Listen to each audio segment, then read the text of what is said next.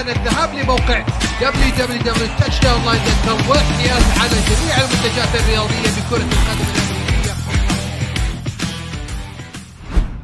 أعزائي المشاهدين في الوطن العربي الحبيب من المحيط وإلى الخليج أهلا وسهلا بكم في حلقة جديدة من برنامجكم خط التشداون. نستضيف فيه كالعادة الكابتن عبد الرحمن والبروفيسور عبد الرحمن والمحلل الفني القدير صالح التميمي. يا أهلا وسهلا فيكم يا شباب. أهلا وسهلا بالجميع. يا شباب. بس عندي أنا ملاحظة بسيطة يا أخوان. يعني شوف عبد الرحمن متعودين على ال cap بس عبالي ما تستحي على وجهك لابس تيشيرت ال Seahawks والله عيب عيب. عقب ال weekend الأخير عيب تلبس ال Seahawks خلاص. وبما انه مباراة ال Seahawk هي المباراة الأولى في الأسبوع عشان كذا فضلت ألبس قميص ال Seahawks loyalty للفريق وليس loyalty لللاعبين ولا لا؟ طيب. رأيك إيه يا بروفيسور صالح؟ قبل قبل دقيقة كم تلدغ من جحرك من مرة يا عبادي؟ كم صارت الحين؟ الثالثة ثابتة.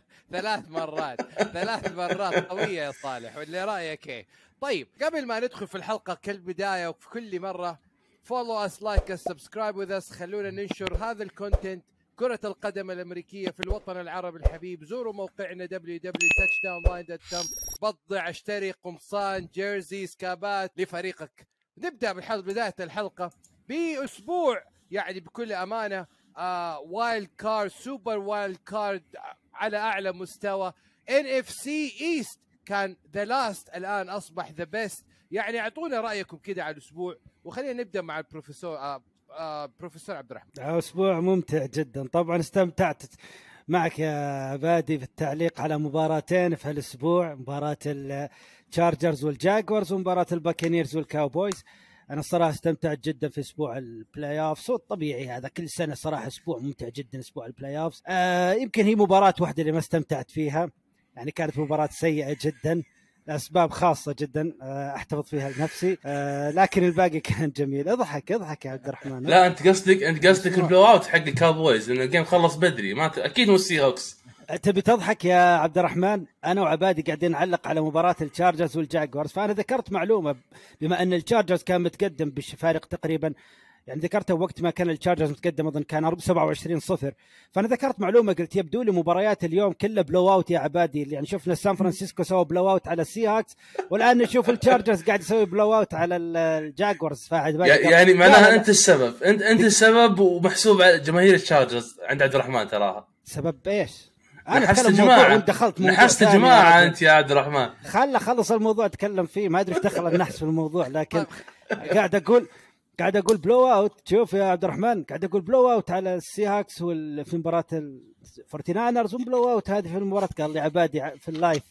قال لي لا لا لا لا لا. ما كان في blowout في مباراة الناينرز والسي هاكس أنا يا أخي قاعد المش قاعدين نعلق على مباراة الجاكوارز والتشارجرز فما أبي أدخل في نقاش السي هاكس والناينرز. قلت فقلت بس قلت نعم النت- النتيجة يعني فارق ثلاث drive ات يعتبر blowout okay. ها المحلل الفني القدير رأيك في الموضوع؟ بما اليوم يبدو إنه واضح إنه البداية حلوة لا calm ولا شيء فالله يستر.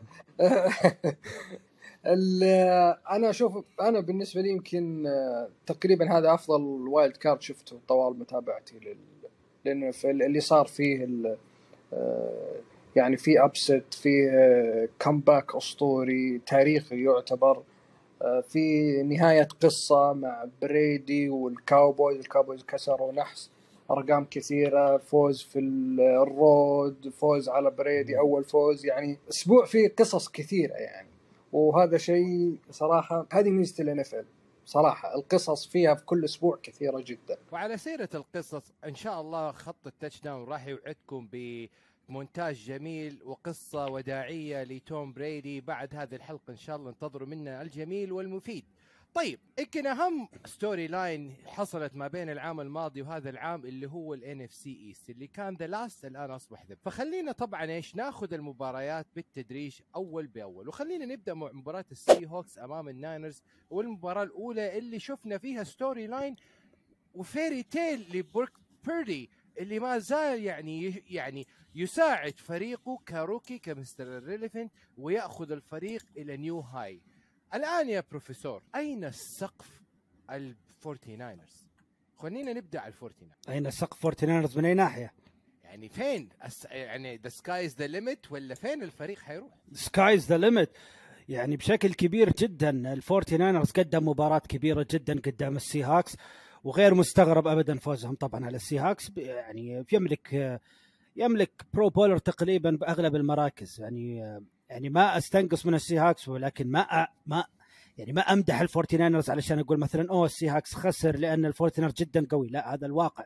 الفورتي ناينرز جدا قوي. فريق جاهز فريق مكتمل فريق منظم. يعني شفنا شوف بروك بيردي صراحة شفنا بصمته واضحة جدا على الفريق. وليش أنا أقول واضحة جدا؟ لأن أنا عندي قناعة كاملة أن لو جيمي جاروبولو وهذه لك يا عبد الرحمن لو جيمي جاروبولو كان هو ال quarterback في هذه المباراة صدقني ما راح يرجع للمباراة. السي هاكس ممكن راح يفوز في المباراة. السبب الرئيسي على كلامي هذا ليش؟ بروك بيردي ثبت على نفس مستواه ثبت على نفس تركيزه في المباراة. ما تلخبط بالعكس سوى scrambling الفورتي ناينرز غير من خطته. سوى شفنا طبعا ال crossing routes من ال wide receivers اللي لخبطت فيها دفاعات آه، دفاعات الصغيرة السن طبعا في السي هاكس آه، لاعبين صغار في السن وهذا أكيد طبعا راح يلخبطها نتكلم عن لعيبه مميزين في في ال yard after catch يعني عند ديبو سامويل عند جيري آه، جورج كيتل عند كريستيان مكافري. مكافري. يعني هذول اللاعبين طبعا أثروا بشكل كبير على انتصار ال Forty Niners لكن بروك بيردي كان له أيضا بصمته الواضحة جدا في ثباته في ثقته في نفسه. في ال scramble extend of play اللي يسويه. شفنا يعني ألعاب مميزة جدا من هذا ال rookie. في أخطاء طبعا. شفنا أخطاء كبيرة منه أيضا. استفاد منها ال Seahawks يمكن ما استفاد بالشكل الكبير ال Seahawks في كم كرة كان ممكن بعض المدافعين ال Seahawks حابين لو ترجع ممكن يقدر يسوي interception عليها. لكن في النهاية يعني الصراحة ال Forty Niners عندهم آه، جوهرة. جوهرة في بروك بيردي. يعني أهنيهم عليه الصراحه كابتن عبد الرحمن هل نقدر نقول الآن بروك بيردي this is Brock Purdy's team هذا فريق بيردي. ما هو فريق آه آه جيمي جي. ما هو فريق آه ما هو فريق آه اللاعب اللي تعور. نسينا اسمه حتى. تري لانس. تري لانس. شوف أنا أول شيء برد على سؤالك الأول عبد الرحمن sky is the limit لا أنا أشوف إنه ما زالت بيردي is the limit بتقول لي ليش صح إنه قدم أرقام جدا كبيرة في المباراة؟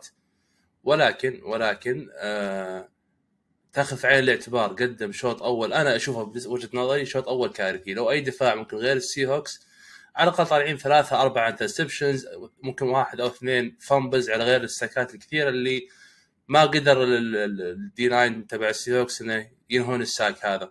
شفنا برضو في أكثر من لقطة من بيردي بالشوط الأول تحديدا إذا انهار ال pocket يضيع. بالعادة ال p- ال pocket بدأ ينهار ال quarterback ياخذ step in يدخل على- جوا ال pocket كان يسوي له pocket جديد ويرمي براحته. بيردي دائما إذا شاف واحد قرب منه على طول يجري على ورا يتوتر يخاف. ولكن ال- ال- ال- اللي في وجهة نظري كان نقطة الفاصلة في المباراة. أنا ما أدري إيش سوى شانهن بين الشوطين لكن قدر إنه يرجع بروك بيردي للمباراه قدر يخليه يدخل أجواء المباراه بالشكل هذا اللي شفناه. معلومة ثانية برضو ليش ليش بيردي حقق الأرقام الكبيرة هذه في المباراة؟ طبعا كلنا نعرف إن Forty Niners كفريق هم من أفضل الفرق في ال yard after catch. لما ال wide receiver ياخذ ال catch خمس ست ياردات قادر إنه يحول 30 يارد بكل سهولة، طبعا هذا مو السنة هذه السنوات اللي راحت كلها، بالمقابل دفاع ال Seahawks السنة هذه صنف 31 في ال yard after catch، فشفنا أكثر من أكثر من لعبة خصوصا ال touchdown اللي أنا أعتبره فضيحة حق ديبو سامويل على دفاع ال Seahawks كيف أخذ pass من 10 ياردات طلع بأربع وسبعين بدون ما حد يلمسه. وشفنا أكثر من لقطة في المباراة وترجعون برضو لل stat sheet كم متوقع اربعه wide receiver من 49 ال average catch حقهم 22 ياردة. حفلة. كل كل ف... فخدم خدمت خدمتها الظروف إنه يحقق الارقام الكبيره فعلا يا عبادي. وأنا أخاف عليه من من D-line ال Cowboys صراحة. طيب خليني أنا أخذ هنا الموضوع للمحلل الفني القدير. صالح شو اللي حصل ما بين الشوطين؟ يعني أنا خرجت من الشوط الأول مثل مثل عبد الرحمن قلنا خلاص فايزين 17 to 16 perfect game من ال Seahawks ولا خطأ ولا فاول ولا bad play call perfect perfect first half لكن انقلب السحر على الساحر في الشوط الثاني. شو اللي صار يا كابتن؟ شوف وأنا أتابع المباراة يا عبادي كنت أقول ال Seahawks على بعد خطأ واحد فقط من فقدان المباراة. ليش؟ لأنه مثل ما قال. مثل ما قال عبد الرحمن بيردي ما لعب شوط أول كويس. وهذا الشيء لما كنت أتابع المباراة كنت قلت إنه لو فقط بيردي لعب ك QB ك average يعني ما سوى شيء بس إنه عدل بعض الأخطاء المباراة حتروح الشيء الثاني اللقطة اللي أنا أشوفها أيضا غيرت مجرى المباراة هي fumble جوني آه، جينو سميث. تقريبا هي هي هي اللي يعني زعزعت ال Seahawks لأن ال Seahawks نفسهم عارفين إنهم ما ما عندهم هامش للخطأ في المباراة هذه. خصوصا إن ال Niners رجعوا ب touchdown بعد ال fumble هذا. بالضبط. يعني ال Seahawks ما كان عنده أي هامش للخطأ. ويعني صراحة بيردي مثل ما قال عبد الرحمن استفاد من من طبيعة الخصم اللي هو ضعف ال Seahawks في ال- ال yard after catch. يعني تخيل إنه بيردي محقق أربعة touchdown وكأول لاعب rookie يحقق أربعة touchdown في مباراة playoff.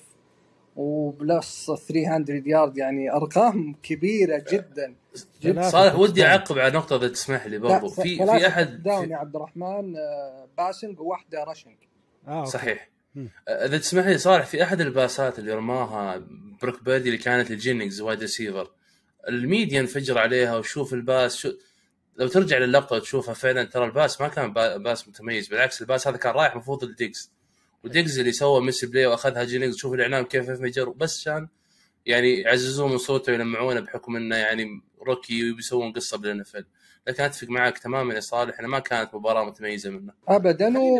و- وشوف آه، نقطه اخيره بعد شانهن صراحة ال system حق شانهن إذا كان ال QB يعرف يرمي بشكل average حينجح فيه صراحة. لأنه ما ما يتطلب كثير من ال QB صالح. الجميع كان يقولوا طبعا إنه it was a rebuild year for the Seahawks. ف the sky was up to this point. وأنا بسألك على نقطة جينو سميث بالتحديد في الأسبوع ال 18 وفي هذا الأسبوع.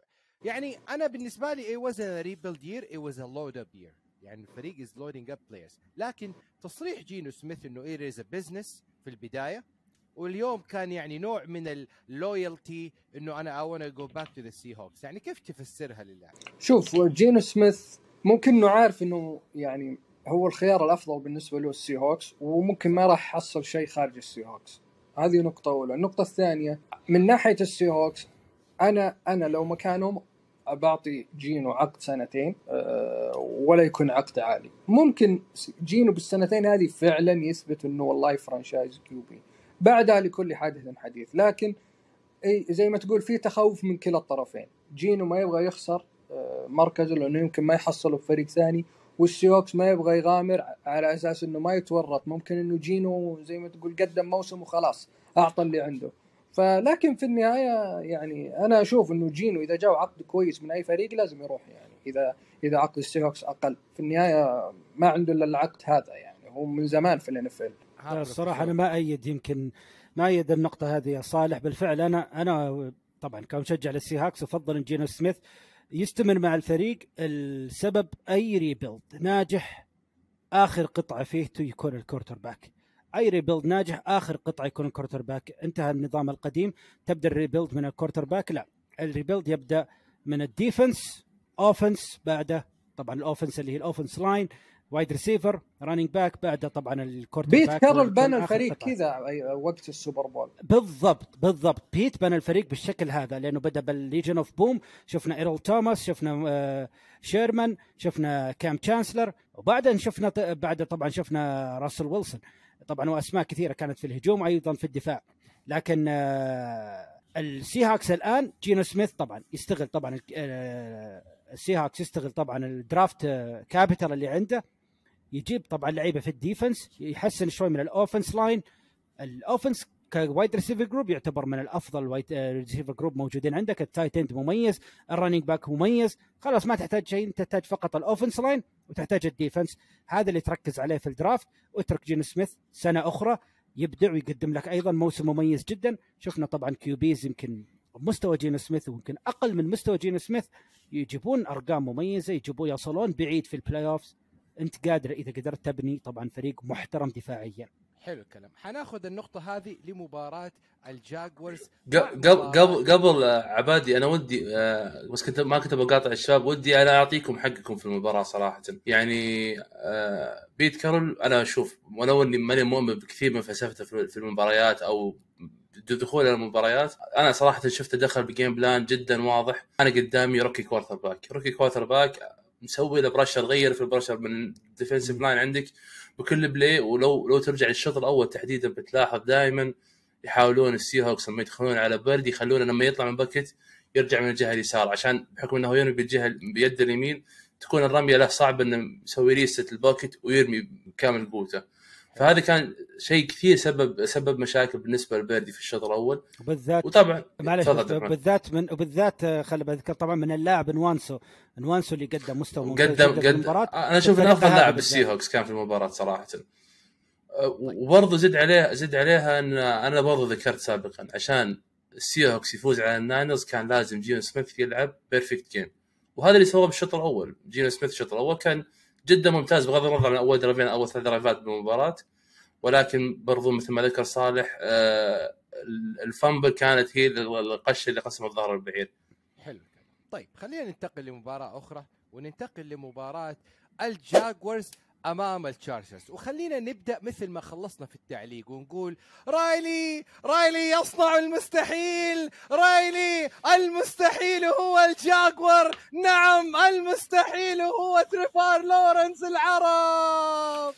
آه يا بروفيسور رأيك في المباراة والريمونتادا الرائعة هذه؟ أوف مباراة استمتعنا بالتعليق عليها طبعا. الأداء الكبير اللي قدمه تريفور لورنس يعني تريفور لورنس آه، قال قال الكل واحد كان طول الموسم خايف ينتقدن خايف من ردة فعل إذا انتقدن. اطلع الآن انتقدن في الشوط الأول علشان أعرف مين. أعرف مين الناس اللي يتكلمون. اطلعوا الآن. اطلعوا الآن عشان أقصفكم كاملين. شوط أول أربع interception شوط ثاني أربع touchdown شوط آه، touchdown أحد ال touchdown جاب الشوط الأول. لكن آه، تريفور لورنس يعني أداء كبير جدا جدا جدا. وغير كذا دوغ بيدرسون عرف كيف يفوز في المباراة. دوغ بيدرسون ثبات طول المباراة ثبات وتركيز على لعيبته. okay الأخطاء نقدر نرجع الأخطاء نقدر نرجع نقدر نرجع. تكلمت بالتعليق عن انه أهم نقطة عشان نرجع ال- Jaguars هي الثبات والتركيز. لا يبدأ ألعاب طويلة ألعاب big plays ابحث يلا الآن خلينا نبحث عن big plays لازم بسرعة نرجع. لا ثبات وتركيز عشان ترجع. playoffs يعني بعض المباريات تختلف عن بعض. هذه تحتاج الثبات والتركيز لأن ال Chargers انت عارف انهم يعني choke choke ما ادري شو أقول براندن ستيلي؟ والله تخيل والله. في معلومة تبي تضحك عليها؟ في معلومة مضحكة مضحكة مضحكة جدا صراحة المعلومة هذه. وفضيحة على اي مدرب. تدري إن ال Chargers إن ال Jaguars في عودتهم للمباراة عملوا run plays أكثر من ال Chargers اللي كان متقدم في المباراة. تخيل تخيل وأنت عايز ترجع لمباراة كبيرة. مباراة أنت متاخر بنتيجه كبيرة قاعد تسوي run plays أكثر من الفريق اللي متقدم بنتيجة كبيرة. يعني إيش قاعد تسوي يا ستيلي؟ إيش قاعد تسوي؟ أنت قاعد تعطيهم وقت إضافي عشان يرجعون وبالفعل رجعوا. وفاز في المباراة. يستحق ال Jaguars الفوز بالمباراة. شوف آه، عبد الرحمن بالنسبة ل يعني آه، عشان آه، على قولتهم نزيد الطين بله على ال Chargers يعني تخيل إنه هذا الفوز أول فوز في تاريخ ال NFL فريق يفوز وهو محي وهو مسوي خمسة turnover في مباراة. تخيلت يعني هذا رقم ما يمكن إنك يعني تتخيله. والغريب في الموضوع إنه ال- Jaguars ما عمل ال comeback بسبب والله turnover Chargers تخيل ال- Jaguars خرج من المباراة ب zero interception ب zero fumble ما عب ما سوى أي شيء بالنسبة لل- للهجوم يعني ما أخذ لا interception ولا شيء. ومع ذلك يعني- فاز في المباراة. هذه فضيحة.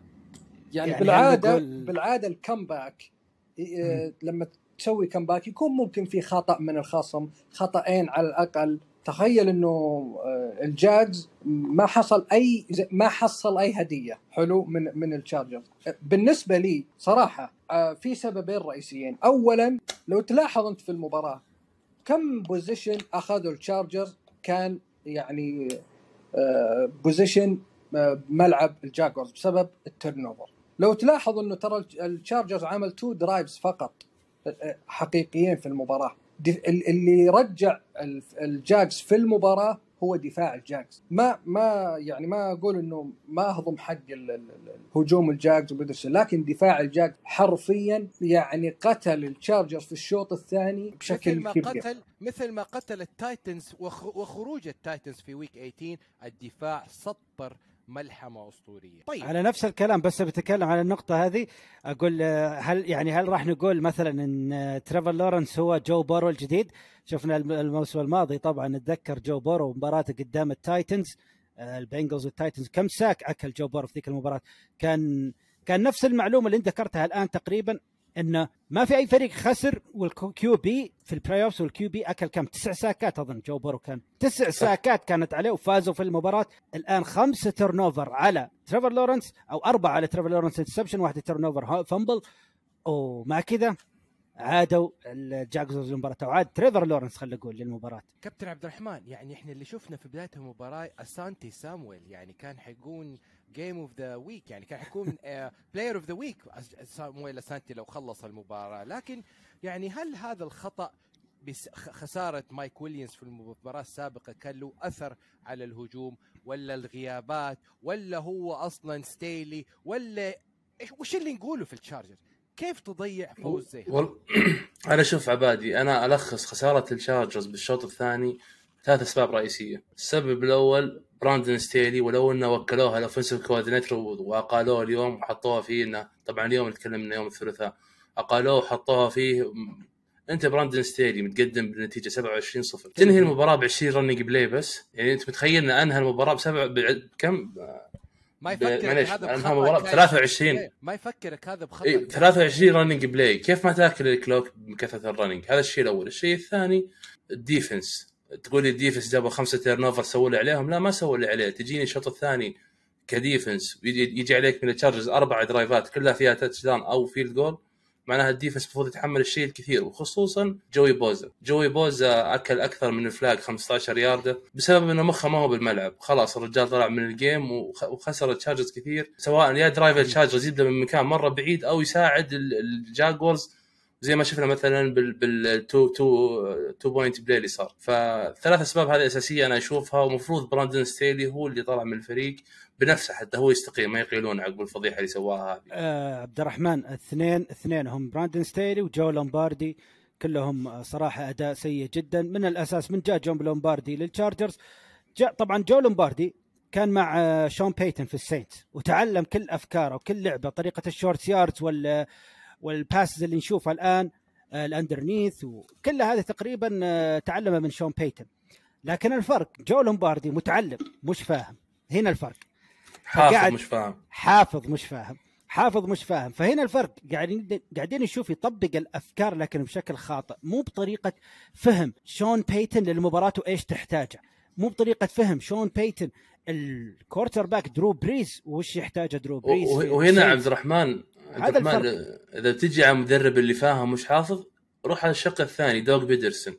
على الرغم من كل اللي صار في المباراة بقى يعني إنه يكون بالهدوء هذا وبين الشوطين هدى اللاعبين وطلع لك ال defense بالشكل المرعب هذا بالشوط الثاني وخلى لك ال offense بأفكار يعني جريئة شوي عشان يرجع بالنتيجة.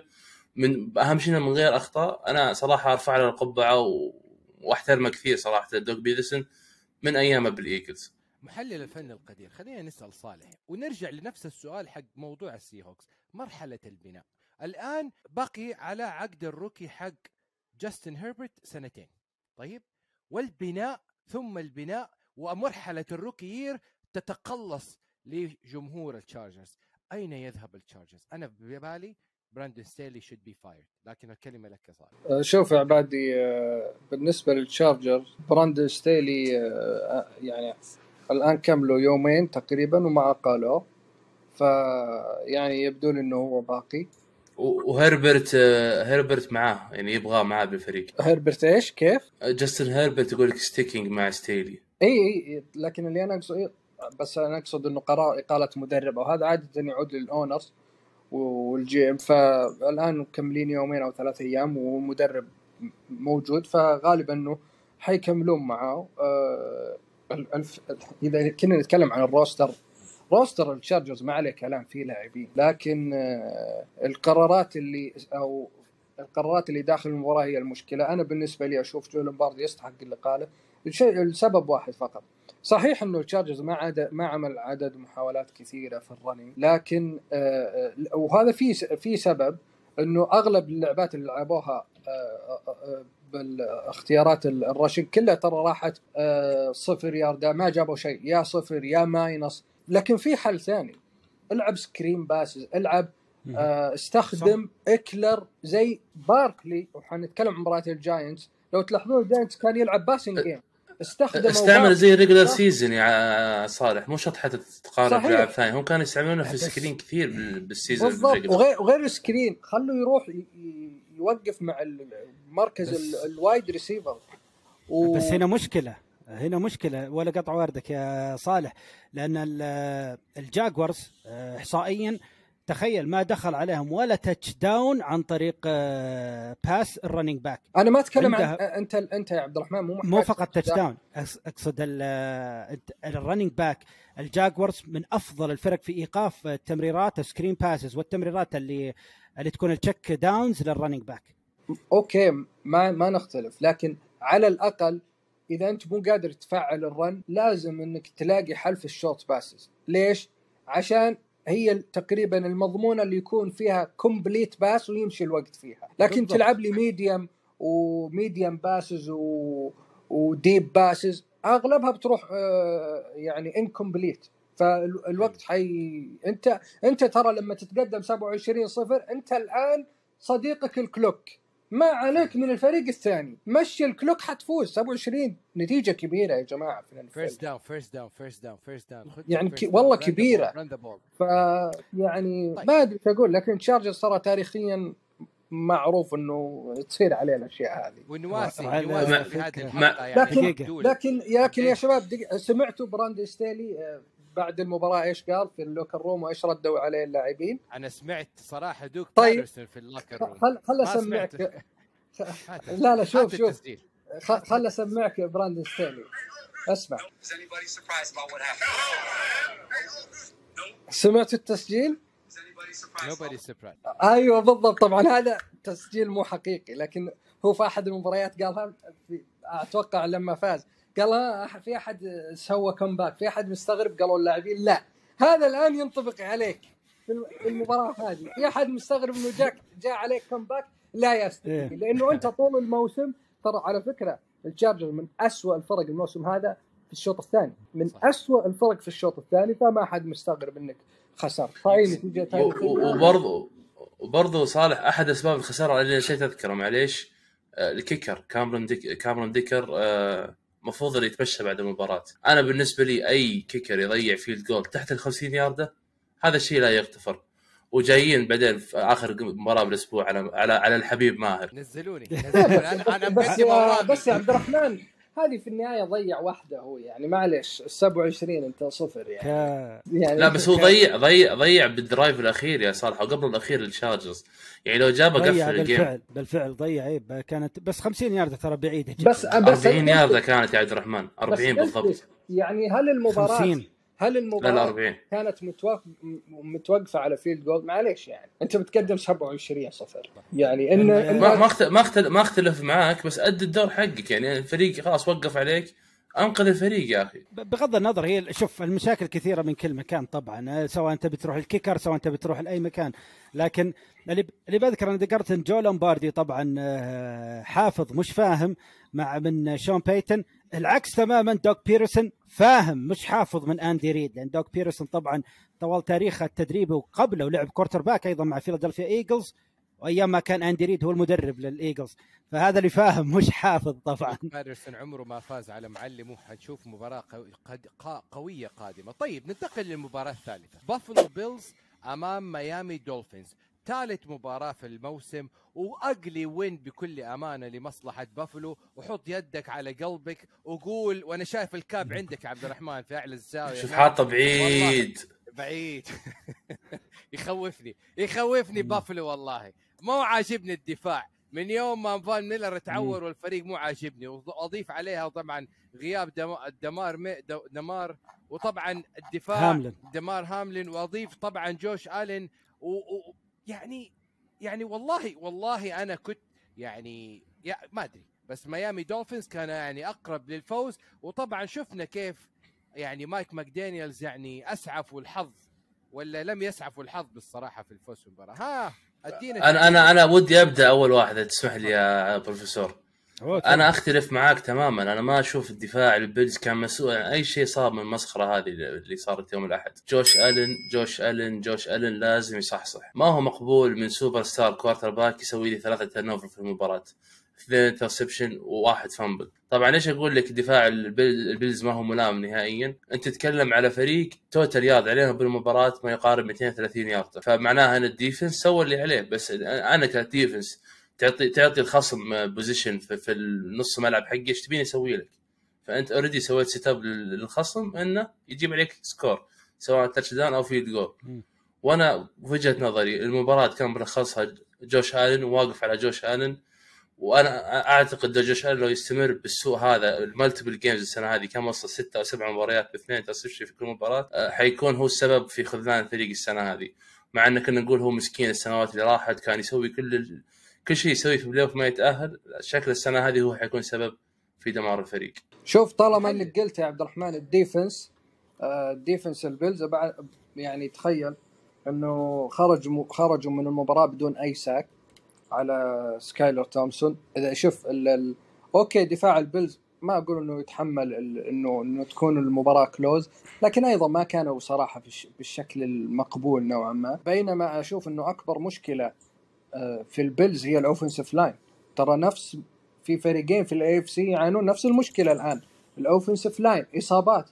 ال Bills يعني جوش ألين صار عليه سبعة sacks في بس- المباراة.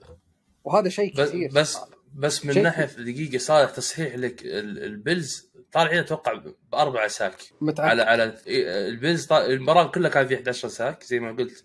سبعه لل Bills وفي أربعة على ال Dolphins. طيب أنا صحيح. بس أبغى أقول طيب نقطة هنا خلي. خليني بكمل بكمل لك صحيح يا عبد الرحمن معليش لكن آه، وبرضه اثنين ألين- intercept حطها برضه معاهم. إيه.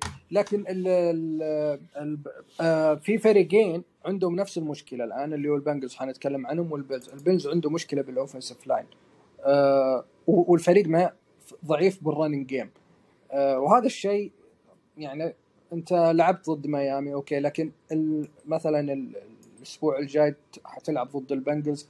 دفاعيا أفضل من ميامي. جوش الين أكيد انه عنده أخطاء okay لكن أنا أعتقد إنه ال- السنة الماضية ديبل كان يسوي control على جوش الين 100% السنة هذه شفنا جوش الين وشوف دانيال جونز شلون يلعب في آخر المباريات. ف. آه، ديبل تأثيره واضح جدا على جوش الين واضح جدا وكان يحمي جوش الين من جوش الين بالضبط أنا اوافقك مرة بالفكرة هذه. يعني دورسي اللي هو ال offense coordinator الجديد يعني ما ما قاعد يقدم لنا ابدا أي حاجات إضافية في في ال Bills. ما في أي فاعلية هجومية أقصد من ناحية إبداعات الهجوم. يعني ما أشوف شوف الإبداعات الهجوم اللي نتكلم عنها مثلا. خلينا نشوف مثلا 49 وكيف عادوا المباراه في الشوط الثاني قدام ال Seahawks ال crossing routes اللي نشوفها من ال wide receivers اللي لخبطت دفاعات ال Seahawks ما نشوفها تقريبا بشكل كبير من ال- ال Bills. يعني في نشوف وش اللي صار طبعا وش اللي خلى ال Bills يفوزون. ال Bills ما زال ممتاز هجوميا. أنا ما أقول مثلا كين دورسي سيء جدا. لا لا لا. لكن مو هو بقيمة ديبل. ديبل اللي خرج طبعا من ال Bills. وهذا سبب ضعف عندهم هجوميا ممكن عن الموسم الماضي. لكن اللي فوز البيلز هي الرغبة في الفوز للاعبين في لاعبين في البيلز داخلين المباراة وعينهم على ال Super Bowl. بالفعل يبون يفوزون. آه طبعا أذكر ستيفان ديكس. ستيفان ديكس قدم مباراة جدا جدا جدا مميزة كبيرة من ناحية إنه عرف 50 يو يارد 50 يو yard bomb يعني شوف تخيل خمسة blitz جت على جوش آلن رمى الكورة وين؟ الخمسه blitz هذه طبعا من ضمن ال blitz ات اللي جت على جوش آلن.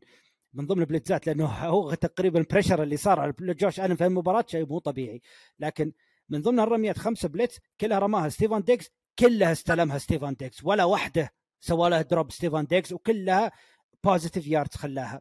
طيب يعني وهذا أهم شيء في أرقام مميزة جدا لستيفان ديكس البلز لاعبين هم اللي- ادمان ادمان big plays ادمان أي بالضبط. يعني عندهم هوس بال big وهذا صراحة جالس يضرهم كثير يعني. وأنا أشوف what matters the most بال بال بال بال بال playoff إنه a good win uh, uh, uh, يعني surviving win what matters the most is a win وهذا اللي قدر يسويه بس شوف يا عبادي.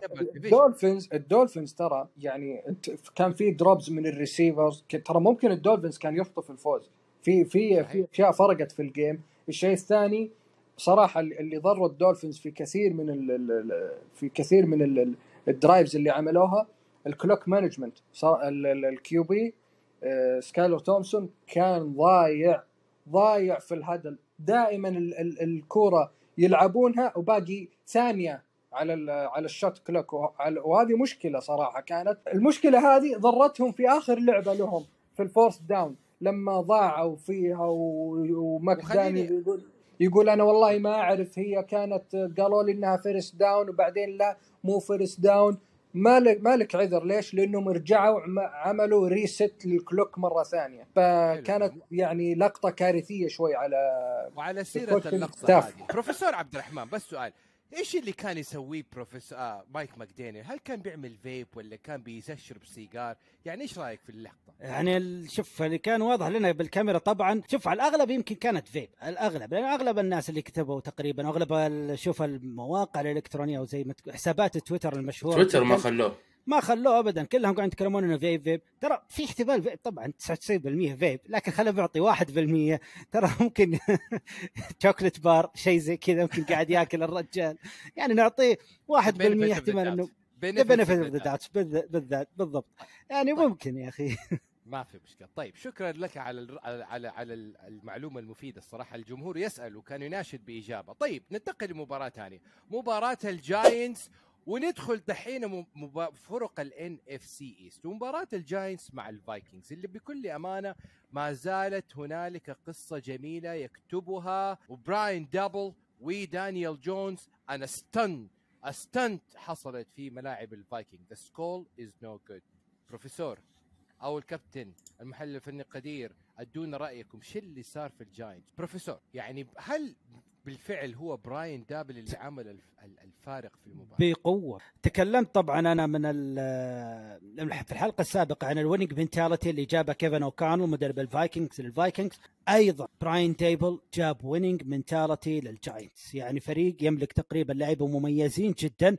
كانوا يحتاجون فقط هذه ال- النقطة يعني إنه شوف ترى ال winning mentality ممكن نتكلم فيها أوكي طيب لا لا الكلام كله يمكن فقط في التكتيك كيف التكتيك ال winning mentality مهم جدا جدا جدا سواء في رياضة الكرة القدم الامريكيه ترى يعتبر من أهم الحاجات هو نفسية اللاعبين، نفسيتهم داخل الملعب، حماسهم داخل الملعب، كل هذه تفرق بشكل كبير. الحاجة صالح. الثانية طب خليني بس لو تتكلم- صالح في نقطة هنا بما إنه صالح يعني تتكلم على موضوع براين دابل كيف كان يعني عمل نسخة من من دانيال جونز شبيهة بجوش آلين ولا لا رايك يا صالح؟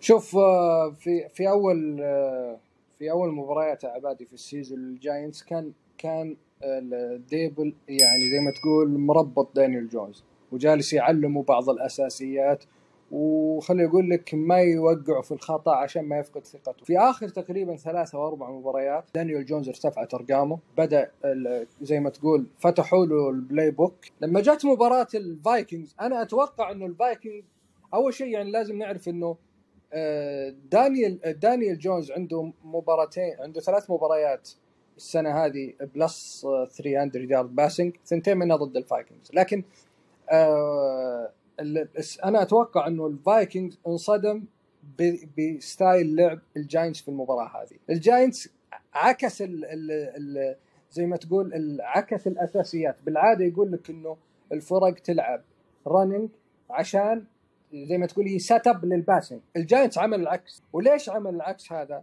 لأنه الفايكنج سيء دفاعيا بال passing game والشيء الثاني كانوا يستخدمون باركلي ك wide receiver في في كثير من الأحيان. مع إنه ترى هو واقف كذا يعني ما ما يسوي routes كثير.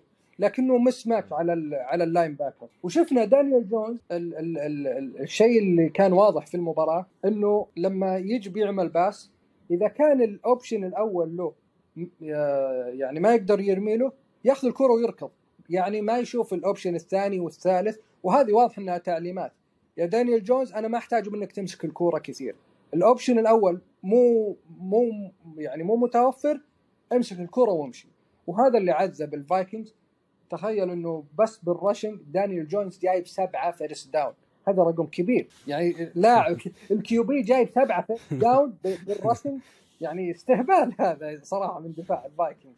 كب كب أنا بسأل بس هنا كابتن عبد الرحمن. يعني الآن في النقيض كيرك كازن يعني يبدو في اللعبة الأخيرة ال fourth down اللي أعطاها لل tight end underneath short ما تلعبها المفروض على خط ال first line يعني هل هذا هو السقف كيرك كازن حد مباراة playoff وخلاص. آه شكرا إنك سألتني السؤال هذا لأني صار لي ثلاث أيام بتويتر أحارب عن النقطة هاي تحديدا. كيرك كازنز هذه شفت اللقطة هذه اللي يشوفها؟ اللقطة المثالية لأعداء وكارهين كيرك كازنز يتكلمون عنه. كيف ترمي كورة fourth down وال match up على الكورة هاي ترميها شورت؟ طيب ارجع اللقطه تكفى تكفى لا و- تدافع يا و- عبد الرحمن. لا لا بدافع بدافع عنه وهذا جب كلام موجه لك برضو يا صالح.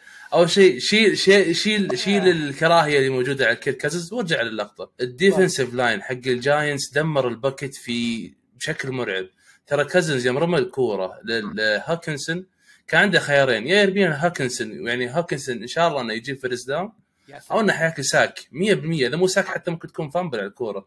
ارجع اللقطه شوف ال- ال- ال-. ال D line كان رقمه أتوقع 55 57 ما كان مبين الرقم بالكامل. قال في ال press conference على طول قال I have no options. I was getting sacked so I had to give طبعا طبعا وبرضه أزيدك يا عبادي. شوف لو ترجع برضه إذا عندك ال Game Pass ارجع لل wide angle اللي تيجي من فوق.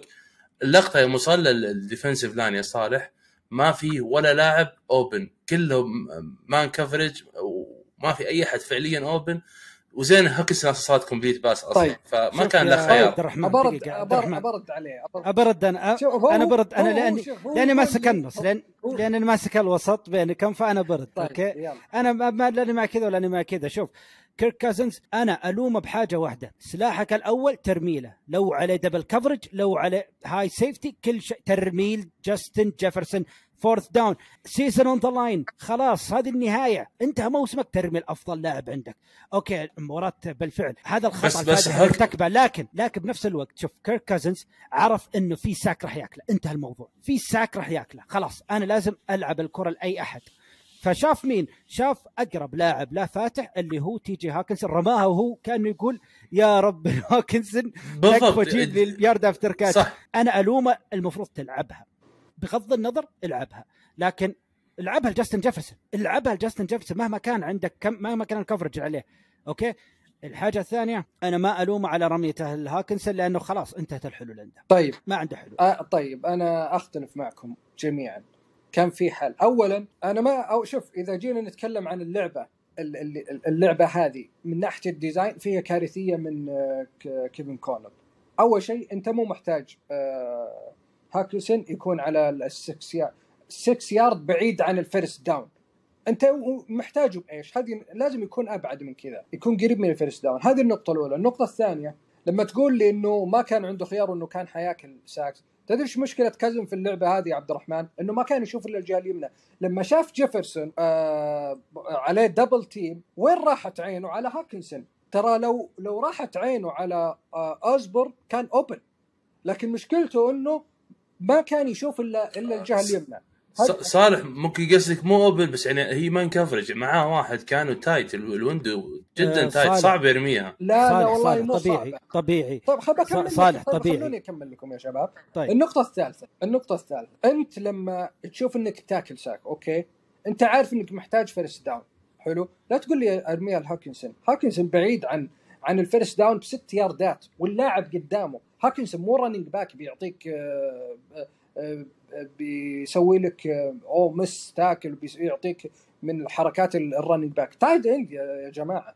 فعلى الأقل ارمها على عماها لأي لاعب أنت عارف إنه إنه ال route حقه بعد ال first down. لكن تروح تعطيها واحد بعيد عن ال first down بست ياردات أنا أشوفه خطأ كبير. شوف ارجع. كرت وارنر سوى تحليل لل- للعبة تحليل مفصل وتكلم إنه عشان نقول للناس مين كيرت وورنرز QB أريزونا كاردينالز QB الرامز hall of في fame hall of عصره. أي عمل سوى تحليل للعبة. ولام فيها كازن صح ما ما ضغط عليه. لكن لاموا إنه مشكلته إنه اللعبة أنت يا QB براسك. أنت عارف وين مركز اللاعب. فلما تشوف إنه جيفرسون ما تقدر على طول روح للثاني وارميها. روح للاعب اللي أنت عارف إنه خلف ال first down وارميها له. خلاص أنت ما عندك حل إنك تاكل sack. لكن تروح للحل الثاني وترميها للاعب اللي بعيد انت تلام هنا. وهذا كلام كيرت لا أنا أعلمك أنا أعلمك يا صالح أنا أعلمك الفرق الفرق بالفعل كلام جماعة، نخلص كلام كيرت وورنر بالفعل صحيح لكن الإشكالية يا عبد الرحمن ان ان إنك تلوم غير إنك. تحمل المسؤولية بالكامل. دقيقة, دقيقة. شوف ال... وقت المباراة الت- توقيت كل شيء دائما ال quarterback معروف عنه أي quarterback أنا ارميها الافضل لاعب عندي. اللاعب الأفضل عندي ما هو open ارميها لثاني أفضل لاعب عندي. من ثاني أفضل لاعب عنده؟ آه هاكنسون. هاكنسون هو كان ثاني أفضل لاعب عنده. أنا ألومه لأنه ليش ألومه؟ ألومه لأنه فشلت اللعبة وخسر الفريق. طبيعي أبي ألومه. أنت ليش ما رحت الكي جي اوزبورن open أنت ليش ما رميت حتى لو كان double coverage على جاستن جيفرسون قاعد يجيب أفضل wide receiver أرقام هذا الموسم. إرمى له حتى لو double coverage أنت ما انت واثق في قدراتك في إيصال الكرة بشكل ممتاز لا ما انت واثق فيه. كأنه يعرف ياخذ الكرة قبل المدافعين. المفروض يكون هذا كله موجود عند كيركزن أنا الومه على هذه كلها طبعا. طيب- وألومه أيضا طيب لكن خل... خليني برد عليك رد أخير ونقفل الموضوع عشان نتكلم عن الجاينتس عشان. عبادي بيذبحنا. طيب جيفرسون فعلا هو أفضل لاعب. ليش مت... أنا أنا أتفق تماما مع الخيار اللي سواه. ما رماها جيفرسون حتى لا... يعني ليش؟ لأن جيفرسون كان فعليا مختفي بال game مسوي له الجاينتس shut down ال game plan واضح. كيف نخفي جيفرسون؟ زي ما سووا معاه الباكرز قبلها بأسبوعين. فجيفرسون نشوف احصائياته في المباراه في المباراة. سبع تسعة target سبعة catch في 45 يارد تقريبا. ف جيف- جيفرسون وقتها ما كان في المباراة. فصعب تعتمد عليه بآخر لقطة. صح إنك السوبر ستار وأفضل لاعب بالفريق. بالمقابل هاكنسون كان hot في ال game كان فعليا هو هو هو هو الشيء الوحيد اللي خلى الفايكنجز ينافس لآخر الثواني. هذا من ناحية الفايكنجز. وإذا تسمح لي عبادي ودي بس اشيد أشيد ب آه، ديبل براين ديبل ما تكلمت عنه للحين. آه، صراحة كنا نقول إنه هو من الرابع أسبوع أو خامس أسبوع إنه هو مدرب السنة. أتوقع لو في أي أحد يختلف إنه هو coach of the year يجي نتفاهم معاه في البرنامج هنا. لأنه فعليا أثبت إنه يستحقها وبجدارة. شال فريق من top 3 أو top 5 pick في ال draft ووداك إياه لل divisional round اتفق آه، الجميع على أن لا يتفق على فكرة ترى باركلي يعني شوف يا عبادي باركلي آه، plus 100 yard scrimmage yard مش rushing yard وهذا اللي كنا نتكلم عنه إنه استخدموه كثير في ال passing game نقطة أخيرة وأنا عارف إنه يعني طولنا في في الموضوع هذا. بالنسبة للعبة الأخيرة للفايكنجز كازنز ما يتحملها وحيدا. كيفن أوكونل يتحمل أيضا. أنت في لعبة أخيرة تبغى تفضي مين؟ جيفرسون صح ولا لا؟ يا أخي حط ثلاثة wide receiver في جهة وحط معاهم جيفرسون لو عملوا double team على جيفرسون اللي بالفعل. اللي قريبين من جيفرسون حيكونوا open مو آه، آه، تحط آه، تحط آه، تخلي جيفرسون برا لحاله بعيد عن البقية وما تستخدم wide receiver ثاني يسوي له clear out وهذا خطأ استراتيجي كبير من كيفن وتكلم عنه هو قال إنه أنا يمكنني ما اخترت اللعبة أنا الصحيحه لا انت فعلا. الموضوع بما ان أنا مالي رأي طيب؟ أنا ما أديت رأي. يلا قول رأيي أنا في الموضوع. قول. أنا راح أفتح وأعمل play action رائع لدالفين كوك يخترق في الدفاع كله. من الآخر. ما في play action. باللعبة هذه يا عبادي ما لا لا لا لا. دالفين كوك كان ممكن يسوي يحط الجميع في اليمين ويطلع من الشمال. كان في كان كان في نوع من اللعب. المهم اللعبة خلصت واتفقنا على لا نتفق. ننتقل لنقطة قادمة. مباراة كبيرة. مباراة البنجلز اللي هي Sunday Night Football البنجلز أمام من؟ أمام فريق بلا هوية. ولو إنه حاول يصنع هوية ولكن تبقى الهوية من دون لامار جاكسون معدومه تماما. فريق مثل بنجلز يعاني بال offensive line injuries استطاع أن يحقق يعني فوز باهت. فوز جاء عن طريق الدفاع. فوز جاء عن طريق لاعب جثة. 250 باوند استطاع يجري في سباق ماراثون 100 ياردة مع مارك أندرو وفي النهاية خلص البنزين للجميع هذا هذا اللاعب اللي يعطينا أمل بالحياة إحنا يا عبادي He will catch. He will score. Touchdown, Bengals. The Bengals is going to the next game. رأيكم في الموضوع؟ أنا والله كنت أتمنى لو عبادي أنت اللي علقت على ذاك ال touchdown touchdown سام هابرت انطلاقتها 90 ياردة. راح يروح صوتك راح يروح صوتك قبل لا يوصل هابرت أصلا لل end zone. أبطأ انطلاقة يمكن. يعني آه، قدر يلحق بسهولة ترى أندروز لكن اللي كانوا معاه غطوا على أندروز وأبعدوه عن طريق هابرت لا بس آه، مو بسهولة ترى. آندروز حقق رقم قياسي بالر- بال run حقه هذا. وصل حاجة في في في العشرينات حوالي 25 ميل. يعني ه- هذا هذا ال storyline. هذا جنان ال playoff لما تيجي وتتابع تقول مباراة يعني okay it's divisional game لعبوا ثالث مباراة خلاص ال game 50 50 وتجيك لعبة ما تجي لا على البال ولا على الخاطر. هانتلي يتحمل ممكن نقول 95% من ال- من اللعبة هذه 5% الباقي يتحملها هاربا أنت كيف ك quarterback تسوي sneak وباقي قدامك يمكن يارد ونص تمد يدينك بالكورة يعني شايف اللي قدامك كراتين ما في. احد بيدافع عنك.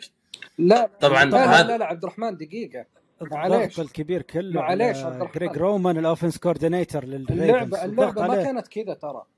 اللعبة ما كانت كذا هانتلي يتصرف من راسه. اللعبة كانت sneak ترى. underneath بالضبط. يعني اللعبة بس بس كانت ال- بس ال sneak ال sneak يا صالح ياردة ونص تقريبا sneak. كبيرة المسافة صح ترى. صح. طبعا هذه ترجع لل offensive coordinator لكن أنا اللي أقصد انه انه إنه هانتلي ي- يعمل jump هذه كانت من راسه. لأنه انت شوف هي- اللعبة مستحيل تكون إلا sneak. ليش؟ لأنه في اثنين running back خلف ال- آه، خلفه. آه، عادة متى يعملون عليها jump؟ تذكر تشوف التو- اللعبة اللي لعبها لورنس اذا على ال one yard بالضبط. وغير كذا لازم يكون ال ال تكون ال formation spread في wide receiver آخذين بعض اللاعبين على ال outside فيصير ال line scrimmage مو مليان من المدافعين.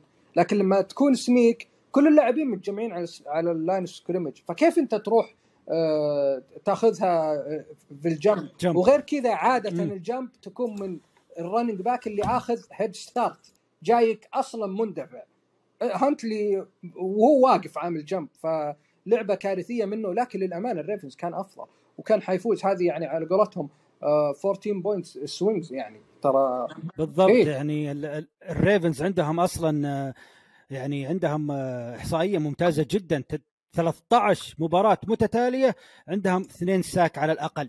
على الأقل اثنين sack في 13 مباراة متتالية دفاعيا. مشكلة الريفنز وأغلب جمهور الريفنز اللي كان طبعا محترق عليها الهجوم. قياده طبعا ال offense coordinator جريج رومان اللي طبعا أغلب هجوم أغلب الهجوم جاي عليه من جماهير الريفنز على سوء إدارة الفريق هجوميا على سوء إدارة ال run game بالذات اللي كان طبعا شيء يتميز فيه الريفنز. يمكن سنوات طويلة ال run game كان جدا سيء. يعني مو جدا سيء خل أقول ما أستخدمه بشكل ممتاز. مع يعني مع مع ضغط الجمهور ال run game جايب يعني جايب حاجات حلوة في المباراة لكن ما أستخدمه بالشكل المناسب خاصة في ال end zone في لقطات كثيرة كان يحتاج فيها ال run ما كان يستخدمه بشكل مناسب.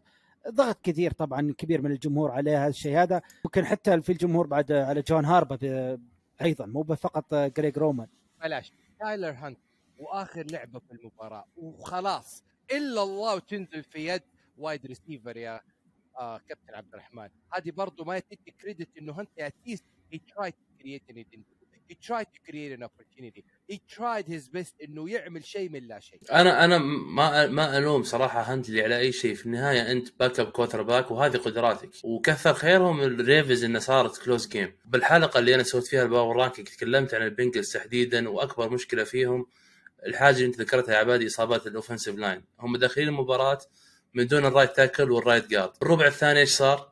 اسوء شيء ممكن يصير لل- لل quarterback وال offensive line حقه. ال left tackle طلع من المباراه مصاب. فأنت تتكلم البنجلز هجوميا خلاص صفر على الشمال بحكم إنه بدون ال offensive line في في ال NFL ما حتقدر تسوي شيء سواء لا بال running game ولا من ناحية ال quarterback مثل ما شفنا أصلا مع مع الباكنيرز السنة هذه. فدفاع الريفنز كان كان ماسك المباراة بالكامل.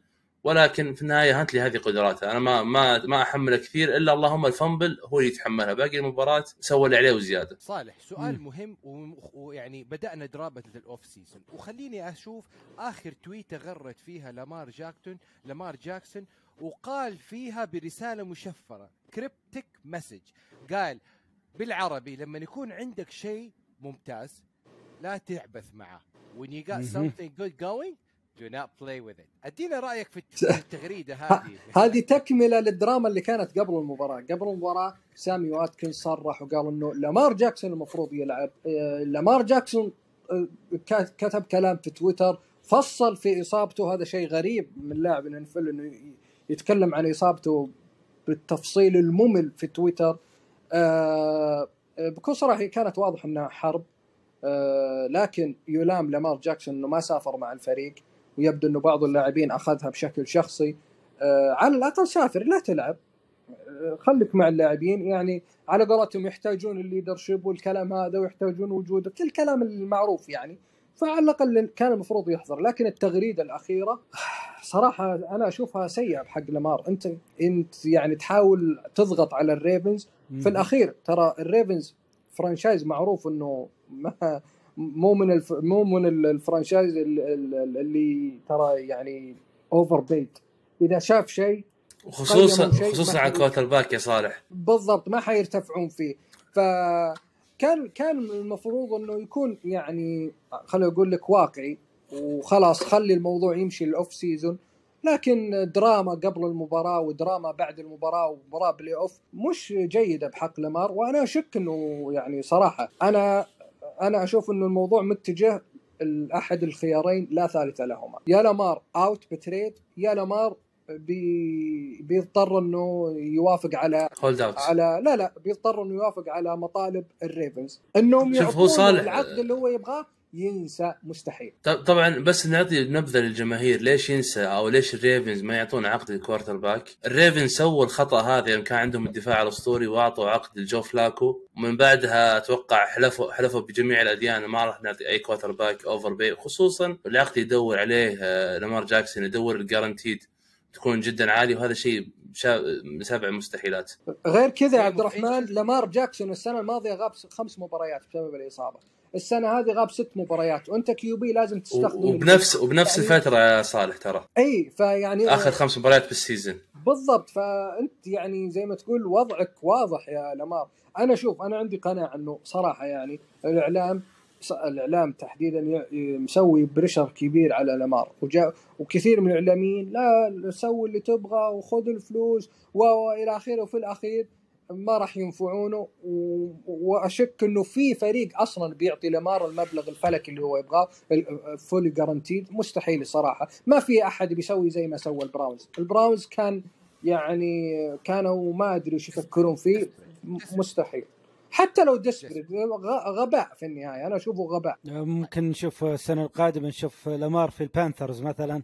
كله جايز. حنوعدكم لكن. بخصوص في يعني في نقطة ما تكلمنا عنها مباراة الجاينتس والفايكنجز بما اننا نتكلم عن عقد لامار جاكسون أيضا دانيال جونز في الجاينتس.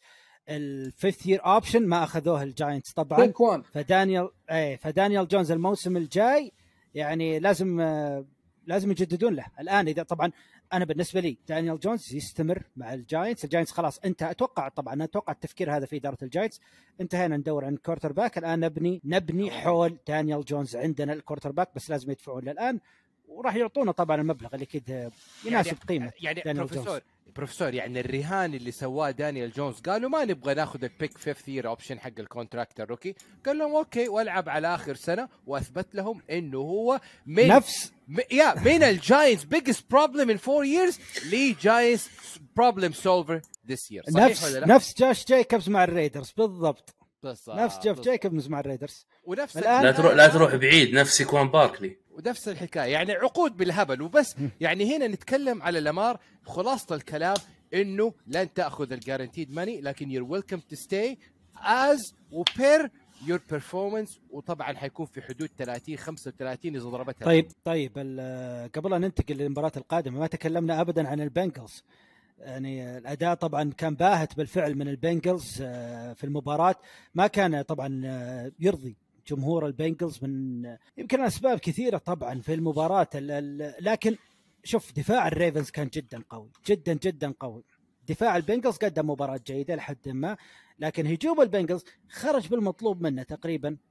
يعني ما قصر خلينا نقول مي أفضل مباراة ابدا. لجو بورو جو بورو كان أداء باهت جدا جدا. ال- ال run game ما كان ماشي بالشكل المطلوب في البنجلز لكن طبعا خرجوا بالانتصار في المباراة.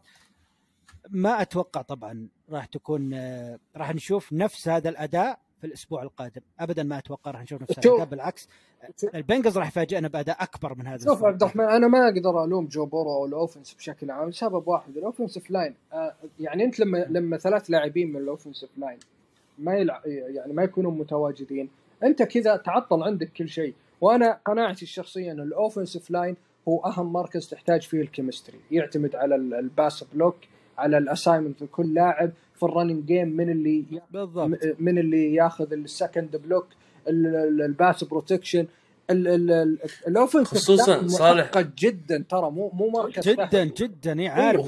ف- ما هو فقط شخص كبير يوقف وخلاص.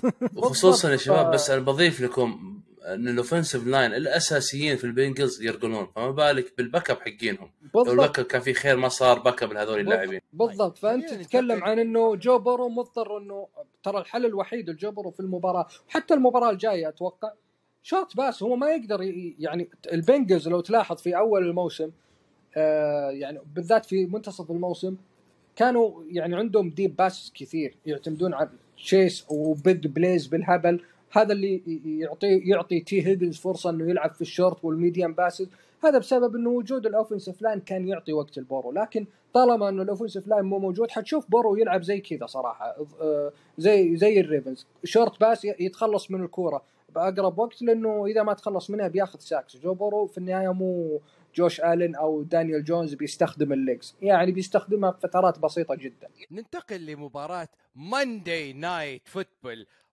أكبر مباراة وأكبر قصة يا جماعة. The Dallas Cowboys win a road playoff game ال Cowboys Nation يرد على منتقديهم وأولهم ستيفن اي سميث You're missing the picture buddy. The Cowboys Nation won the game y'all. How about them Cowboys يا the Cowboys أكيد طبعاً. وردوا عليك يا عبادي حط اسمك معاهم. Cowboys. أيوه أخيراً. حط اسمك معهم يا عبادي. أنا أنا أداء. أنا. يعني وش أقول؟ وش أقول عن الأداء؟ وش أقول عن الأداء حق الكاوبويز؟ هجوميا دفاعيا صراحة أهني يعني جمهور الكاوبويز عايش الآن في dreamland في أرض الأحلام. يعني شيء شيء مو طبيعي ال- اللي اللي شفناه من مبا... من الكاوبويز في مباراة الباكنيرز. أداء جدا كبير. داك بريسكوت. خليني أتكلم عن داك بريسكوت. إيش هذا الأداء الأسطوري يا داك؟ إيش هذا الأداء الكبير يا داك؟ أنا تكلمت قبل المباراة في التعليق قلت إن داك بريسكوت علشان يفوز بالمباراة يحتاج الثقة ويحتاج التركيز. لازم يكون عنده ثقة كبيرة عنده لاعبين pass catcher مميزين جدا. عنده run game راح يساعده ويكون تركيزه عالي. لا يخاف من الأخطاء. يعني فأجانا بشكل كبير داك. يعني تكلمت داك إذا كان راح يعطي راح يعطيك زي كذا. أداء جدا مميز. scan scan مميز في ال field. سرعة ردة فعل سرعة تمرير ثقة على طول. أنا عندي open أنا راح ألعبها على طول على يدين اللاعب. ما في انتظار. فتح المساحات بشكل كبير لتوني بولارد وزيك إيليوت في ال passing game يعني بشكل كبير شفنا ال- passing لدالتون شولتز. نوا براون سي دي لام تي واي هيلتون شفناه في المباراة. صراحة داك بريسكوت قاد الكاوبويز شال الكاوبويز على ظهره هجوميا دفاعيا. فاندريتش خل- و... خليني- بس- شيء مو طبيعي. خليني أنا هنا آخذ السؤال محلل الفن القدير. وحنرجع برضه وحاعطيك الفرصة يا عبد الرحمن لكن أبغى أرجع لصالح هنا صالح. المايك. عبد الرحمن تو أنت في الكاب. أو بالكاب. طيب طيب. أتفضل يا كابتن عبد الرحمن. لا لا خلي خلي عن صالح خلي عن صالح. أنا في معلومة أبغى اطلعها لما يتكلم صالح. طيب. دحين أنا تكلمت وسألت هذا السؤال البروفيسور في ال- في التعليق وقلت عشان مباراة استطلاعية لمستقبل داك بريسكوت في ال NFL هل يأخذ الخطوة القادمة ويصبح مثله مثل الفتى الذهبي مثله مثل جوش آلين؟ لا وبزيدك من الشعر بيت مثل مثل جيلن هيرتس أو يبقى في مكانه مثله مثل كيرك كازنز ومكان وي ولا يوجد طموح وحده ال playoff وحده ال regular season جيلن هيرتس ما عمل شيء في الان حتى الآن يعني. السنة هذه عمل كل شيء okay بس في النهايه MVP. okay بس ما فاز.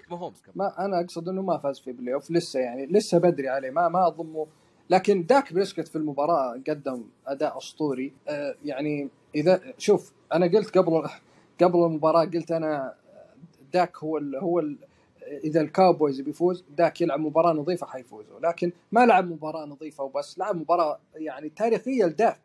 أفضل مباراة بمسيرته بالضبط أفضل مباراة. أهدى الكاوبويز.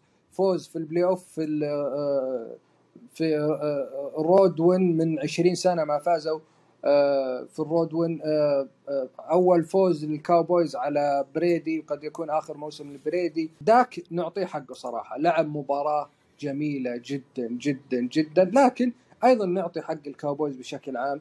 ال game plan كانت ممتازة. ال running game شغال. ال defense كان على أعلى مستوى بينما حبيبنا اللي أنا غير مقتنع فيه من سنوات طويلة تود بولز لا ي... لا يفقه شيء ولا يعرف إيش صار في المباراة أصلا ما يدري صدموه الكاوبويز ما يدري كذا هو جالس في في, في ال sideline يوزع ابتسامات غريبة بس على, يصفق. على الجمهور. وبس. إيش تسوي أنت؟ أنا تود بولز غير مقتنع فيه من سنوات طويلة ودائما أقول دفاعه overrated فاز على الماهومز بال Super Bowl بسبب إنه ال... ال... بسبب إنه ال... نفس مشكلة البنقلز الحالية في إصابات بالضبط. ال O-line التشيفز ما كان عندهم offensive line أنت ما وقفت ماهومز والله بشطارتك. ماهومز لما كان لما كان الفريق healthy دمرك في ال season في نفس ال season دمرك واعطاك blowout حبتين تايريك هيل. بالضبط واعطاك blowout تاريخي. يا يا mister defense دخلت المباراة مش قادر توقف أي أحد. حرفيا مو قادر يوقف أي أحد. لو لعبوا ال offensive line wide receiver حيجيب تاتش داون حيجيب- ياردات فضيحة والله دفاع البكس لا تقلل لا تقلل لا تقلل من من انتصار ما اقلل يا أنا ما. اقلل بس أنا أتكلم. لا تقلل أنا أتكلم- أنت كأنك تقول كأنك تقول الكاوبويز ترى ما فاز لا، على لا، فريق لا. يسوى. على على فريق ما يعرف دفاع ولا يعرف لا شيء. لا. طيب. أنا ليش أتكلم عن تود بولز؟ خليني عبادي أدافع عن نفسي شوي. لأني أنا غير مقتنع فيه من قبل وقلتها يعني قلتها كثير إنه overrated هذا ال- هذا المدرب overrated فشل في الجيتس ولما جاء في البكس قالوا ال defense وما ال defense بينما لو تدقق في المباريات بتعرف إنه في أكثر من مباراة تكون له الأفضلية بسبب الإصابات زي ما صارت في ال Super Bowl. وجاء المباراة اللي المفروض يضع فيها بصمة. ترى الفريق كان healthy اللي كان بس فاقد شاك باريت والبقية كانوا موجودين ال linebackers ال defense. ال defensive tackles ال corners ال safeties كلهم موجودين. ومع ذلك أنت يا defensive mind أكلت blowout تاريخي. هذه كارثة ترى. وأنا أتوقع هم شالوا ال offensive coordinator آه يعني هو ماشي ماشي. يعني بريدي ماشي حيمشي هو. لكن تود بولز آه يعني مع السلامة بالنسبة لي آه يعني أنا ما أشوف إنه مدرب. كابتن عبد الرحمن سيذكر التاريخ أن لبريدي كان عنده عدد مباريات انتصار في playoff تساوي عدد مباريات انتصار منظمة ال Cowboys ب... يا عبادي دقيقة عبادي عبادي عبد الرحمن لا. لابس لابس قبعة ال Cowboys تقوم تسأل عن ال Buccaneers وبريدي. لا أنا ب... أنا بتكلم خلصت. بتكلم على الفريقين أنت ما اعطيتني مجال لا في ال Buccaneers ولا في ال Cowboys فبدخل. على الاثنين مع بعض روح السؤال هذا من شقين أعطينا رأيك في Cowboys وبعدين ننتقل لأسطورة الأصل طيب اول أول شيء أنا أتفق مع صالح باللي قاله في داك بريسكت. برضو في حلقة ال power ranking قلت لي Cowboys دفاعيا الفريق على أعلى مستوى. هجوميا من ناحية ال running backs برضو على أعلى مستوى. بتوقف على يدين داك بريسكت. داك نفس الحكاية بدا بدا المباراه بمستوى شوية متواضع في أول drive ين كانت حتى يعني يا دوب يكمل ال pass بعدها داك بريسكت مو لعب game نظيف لعب أفضل game يمكن بتاريخه وما حيجيب game مثل ال game اللي سواه في المباراه هذه. فهذه ناحيه الشق الهجومي دفاعيا الإحصائية اللي كنت بطلعها كانت على ميكا بارسنز يا عبادي. بس أبيك تسمع إحصائياتها في المباراة هذه. وبارسنز إذا دخل ال game وهو مركز بدل ما يدخل في المهاترات الإعلامية شوف إيش ممكن يسوي. تكلم ثلاثة tackle. واثنين tackle منهم for loss برضه جايب sack اثنين pass break up واثنين quarterback hit وتسعة pressure على quarterback. طبعا تسعة pressure على quarterback في مباراه واحدة يعتبر رقم جدا كبير وهذا ثاني ثاني أعلى رقم هذا الموسم. مين تتوقع جايب اعلى جايب الرقم اللي فوقه؟ برضه ميكا بارسنز في week 2 جايب 10 سا... 10 pressure إذا ماني غلطان كانت قدام ال Bengals. فمستوى اسطوري اسطوري أسطوري من بارسنز. وإذا بيستمر بالشكل هذا أنا أخاف على ال Niners صراحة منه. أنا ف- شرعان عليك أصلا. ليه تخاف على عليك. وشلون تخاف على ال Niners لما يكون عندهم kickers مثل مثل بريت ماهر يا عبد الرحمن؟ هذا هذا هذا صح ذكرتني. النقطة والعلامة الاستفهام الكبيرة المشاكل اللي صارت داخليا بالفريق. يعني انت تتكلم أنا ما أشوفها من المنطق إنك أنت يا داك بريسكت على ال sideline متقدم 30 صفر مو 30 24 صفر وزعلان من ال kicker إنه يضيع extra point طيب الحين لو أنت تجيب back to back interceptions هل هل ترضاها إن ال kicker يسوي الحركة هذه فيك؟ فما هي ما هي حركة حلوة من قائد بالفريق وأتمنى أتمنى فعلا ان ماهر يرجع لمستواه الطبيعي. ماهر اللي يجيب field goal من 55 ياردة وكأنه كأنه شيء جايب extra point هذا من ناحية آه، عبد الرحمن بس قبل. لا تكمل ترى ترى أنت كذا زعلت كثير كثير كثير من جماهير الفورتيناينرز. كيف تضع قبعة العدو التقليدي للفورتيناينرز؟ ال Cowboys فوق قبعة الفورتيناينرز يعني تحط هذه حركات فوق- الدوري السعودي ليش تحط شال النصر فوق الهلال؟ لا يا عبد الرحمن لا لا ما مو للدرجة هذه. أوكي. طيب طيب طيب دقيقة بس من الناحية الثانية برضو دعما لكلام صالح تود بولز. دفاعيا ال Buccaneers كانوا ضايعين في المباراة بس مثال واحد touchdown سي دي لام. معقولة السوبر ستار مو سوبر ستار خلينا نقول wide receiver رقم واحد بالفريق ما مع أحد ماسكه باللعبة أقرب واحد يبعد عنه 15 يارد. فهذا يعني بس مثال لسوء لسوء دفاع تود بولز. season محبط أكثر فريق السنة هذه من متابعة شخصية أكل blown coverage وهذا واضح إنه خلل في في منظومة ال defense. طيب باقي باقي واحد يا شباب ما تكلمنا عنه. توم بريدي. توم بريدي. قدم في وجهة نظري يمكن واحدة من أسوأ مباريات في في مسيرته. يعني أوكي صح ان ال offensive line حقك ضعيف بس توم بريدي ما كان ما كان في ما كان داخل المباراة. لا تحس إنه ما أدري هو خايف ياكل sack. ما توم بريدي مو توم بريدي اللي نعرفه. في عبد الرحمن صار miscommunication كثير في المباراة ما بين توم عدم بريدي. دقة في التمريرات بس. عدم تفاهم مع اللاعبين يعني أنت تتكلم من متى توم بريدي يرمي في مباراة 66 مرة ال completion حقته 35 35 pass من ال 66 فتوم بريدي كان صراحة برا أجواء المباراة من بداية المباراة هذه آه، لا يغرك النتيجة يعني أنا شايف إن ال 14 نقطة اللي جابوها ال Buccaneers تعتبر كلها في ال garbage time أشوف ترى ما- ما أدري. فكرة الإحصائية اللي جبتها 66 ترى على فكرة ترى هذا طوال الموسم توم بريدي أكثر في أكثر QB في صحيح الدوري صحيح. عنده عنده تمريرات غير مكتملة والسبب سب- يعود طبعا ان توم بريدي 731 total attempt وفعلا. حول ما أدري كم الرقم بس أنا شفت الإحصائية هذه فعلا 100% السبب- كلامك. السبب هو ضعف ال O-line لدرجة إن توم بريدي ما عنده وقت أصلا يشوف ال first second read على طول يرمي الكرة قبل لا يأكل sack. طبعا مو ما تقول مثلا توم بريدي خايف إنه يأكل sack لا خ... خايف يخسر لا أتكلم في المباراه. أتكلم في أتكلم في المباراة هذه في المباراة تحديدا. هذا كان شوف في المباراة كانت تقريبا المباراة تحديدا كانت يعني يعني عرض ال- هذا موسم ال- ال Buccaneers تقريبا. هذا كان موسم ال Buccaneers بالشكل كامل في المباراة شفناه قدام ال Cowboys. ذكرتني بنقطة قبل ما ترجع لعبادي عشان برضه عبادي بيعصب علي مرة ثانية، أنا تف... أنا تفاجأت صراحة من مستوى ال offensive line لل... لل Cowboys في المباراة هذه، صح إنه في في لقطات كثير خسروا ال pocket بشكل كبير لكن برضو قدموا مباراة كبيرة. إن داك بريسكت قدام ال D-line حق ال Buccaneers. ياكل sack واحد بس وعلى على ال O-line حقه اللي عارفينه من أول موسم ضعيف. أنا أشوف إنه إنجاز له في المباراة هذه. كان لسان حال برادي وهو في ال press conference في ال press conference يودع الجماهير يقول اقاتل كل لاعب كابوي جبار عنيد ويقتلني الفراق بلا قتال مودع هو خلاص واضح. انه واضح إنه مودع هو مودع بس هل الباكنيرز ولا نف- بالكامل؟ والله في ال- الأخبار تقول إنه في عروض من الناينرز يعني إنه الناينرز ممكن يتعاقد معه الدولفينز. الريدرز. لا. تنسى الريدرز أيوه والريدرز. هذه الثلاث فرق. نتكلم عليها هذه في حلقة ثانية. ننتقل الآن لمواجهات ال divisional round. طيب ونتكلم عن مباريات ال divisional round. بداية بأول مباراة حنشوف مواجهة من العيار الثقيل ما بين دوغ بيدرسون أمام معلمه أندي ريد. مباراة نجم جديد ولد اللي هو لورنس العرب تريفار لورنس أمام مين؟ حالية باتريك ماهومز. لعبوا مع بعض في الأوف سي في الأول سيزون وقتها الجاكورز they hit rock bottom خلاص هذا أسوأ وقت كان فيه الجاكورز هل يستطيع الجاكورز يفوز في؟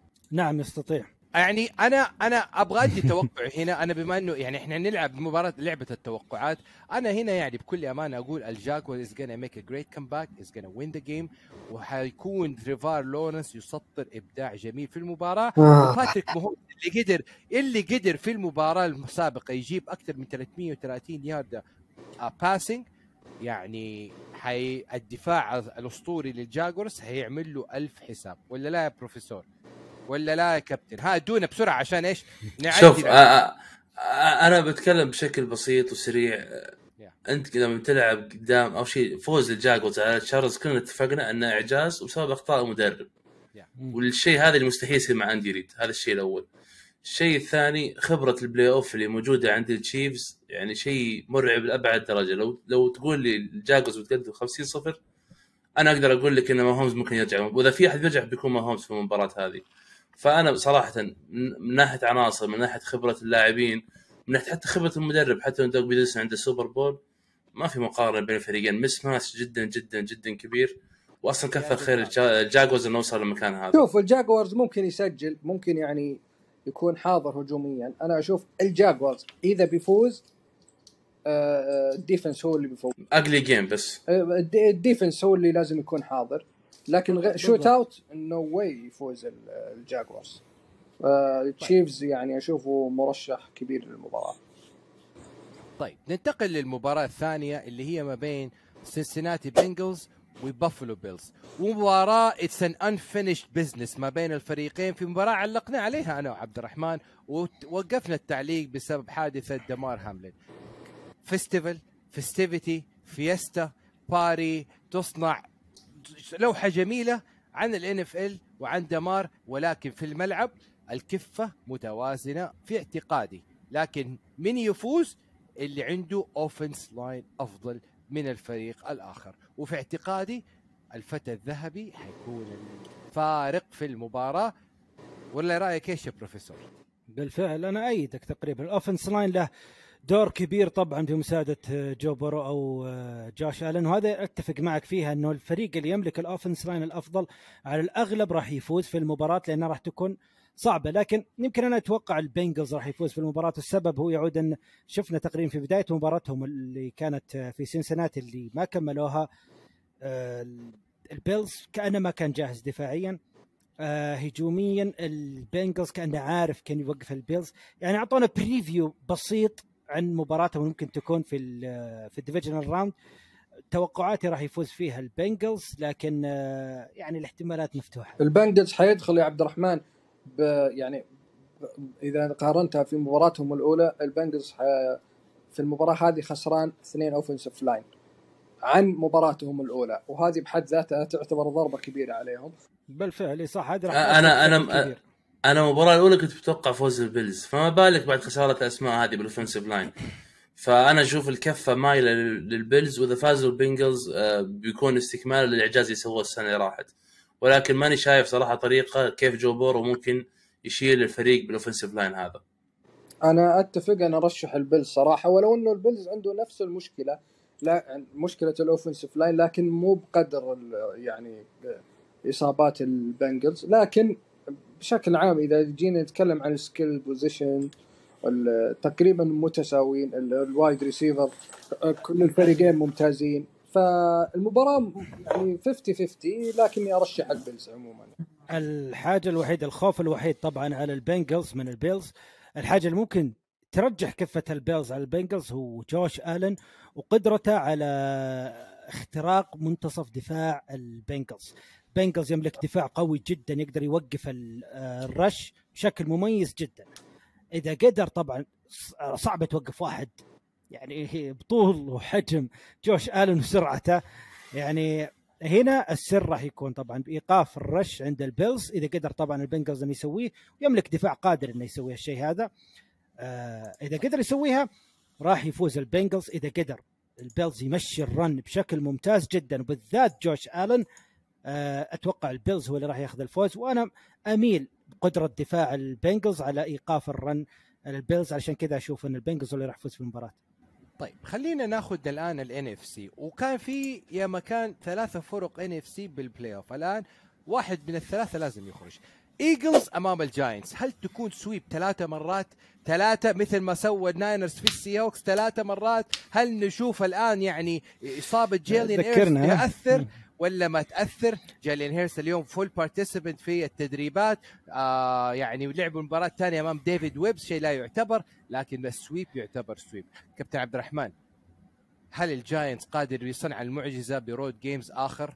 و road اي road games win و road games victory أنا لو المراهنات حلال هذه المباراة هذه المباراة اللي براهن عليها بكل ما أملك إنه ما في أمل الجاينتس يفوز. يعني برضو الجاينتس قدم موسم أسطوري. براين ديبل أرفع له القبعة احترام واجلال صراحة على اللي سواه بس الفوارق الفنية roster الإيجلز مرعب. تتكلم من ناحية ال offensive line مرعب. wide receivers مرعب. tight end. defensive line برضو مرعب. ال secondary كله عندهم ممتاز. ولكن يعني الخوف فقط من من من جيلن هيرتس وإصابته إيش وضعها؟ لكن جيلن هيرتس بيد واحدة كافية إنه يشيلهم ويفوزون على الجاينتس wow كلام كبير. ها صالح تؤيد ولا تخالف؟ ذا أنا أخالف. أنا أرشح ال- الايجلز لكن أخالف أخالف عبد الرحمن بكل اللي قاله ما عدا إنه الإيجلز حيفوز. ترى في المباراة الأخيرة بين الجاينتس والإيجلز الجاينتس لعب في ال backup وأحرج الإيجلز والإيجلز كان لاعب بالكل ال roster بوجود هيرتز. إصابة هيرتز بس بوجود هيرتس المصاب. okay لكن إصابة هيرتز هيرتز إصابته في ال shoulder وغالبا إصابات ال shoulder تستمر طوال throwing shoulder اي وغالبا تستمر طوال الموسم ما اللاعب ما يتعافى منها إلا بال off season غالبا يعني. فأنا أشوف انها لا حتكون مباراة صعبة ما راح تكون مباراة سهلة للإيجلز. آه ودفاع الإيجلز هو اللي ممكن يعمل الفارق مش هو مش هجوم الإيجلز. على فكرة على فكرة الايجلز آه، في ال division خسر من الكاوبويز وخسر من الكوماندرز لكن ما خسر من الجاينتس المباراتين كلها فازها ال- الايجلز مع كذا طبعا هذه طبعا أنا أشوف إنه مباراة راح تكون ممتعة قوية جدا. متحمس أشوف إيش راح يعمل براين ديبل في هالمباراة. جدا جدا متحمس أشوف إيش راح يعمل براين ديبل علشان يقدر يواجه دفاع الايجلز بطريقة استخدامه الجوش ال- دانيال, جونز. جونز. جوش آلن دانيال جونز. كأنه براين ديبل يشوف دانيال جونز جوش آلن. بالضبط زي ما كان أ- أ- يعامل أنا جوش آلن يعامل الآن دانيال جونز. أنا أقول أنا أقول ال defensive line تبع ال- ال- الايجلز بيكون له كلمته في المباراة هو بيكون العلامه الفارقة. طبعا لازم. إحصائية لازم. ذكرتها عنهم سابقا الايجلز defensive line أو الايجلز مجملا جايبين 70 sack الموسم هذا. أك ثاني أكثر فريق بعدهم اللي هو تشيفز ب 55 بس شوف على الفرق فكرة الكبير.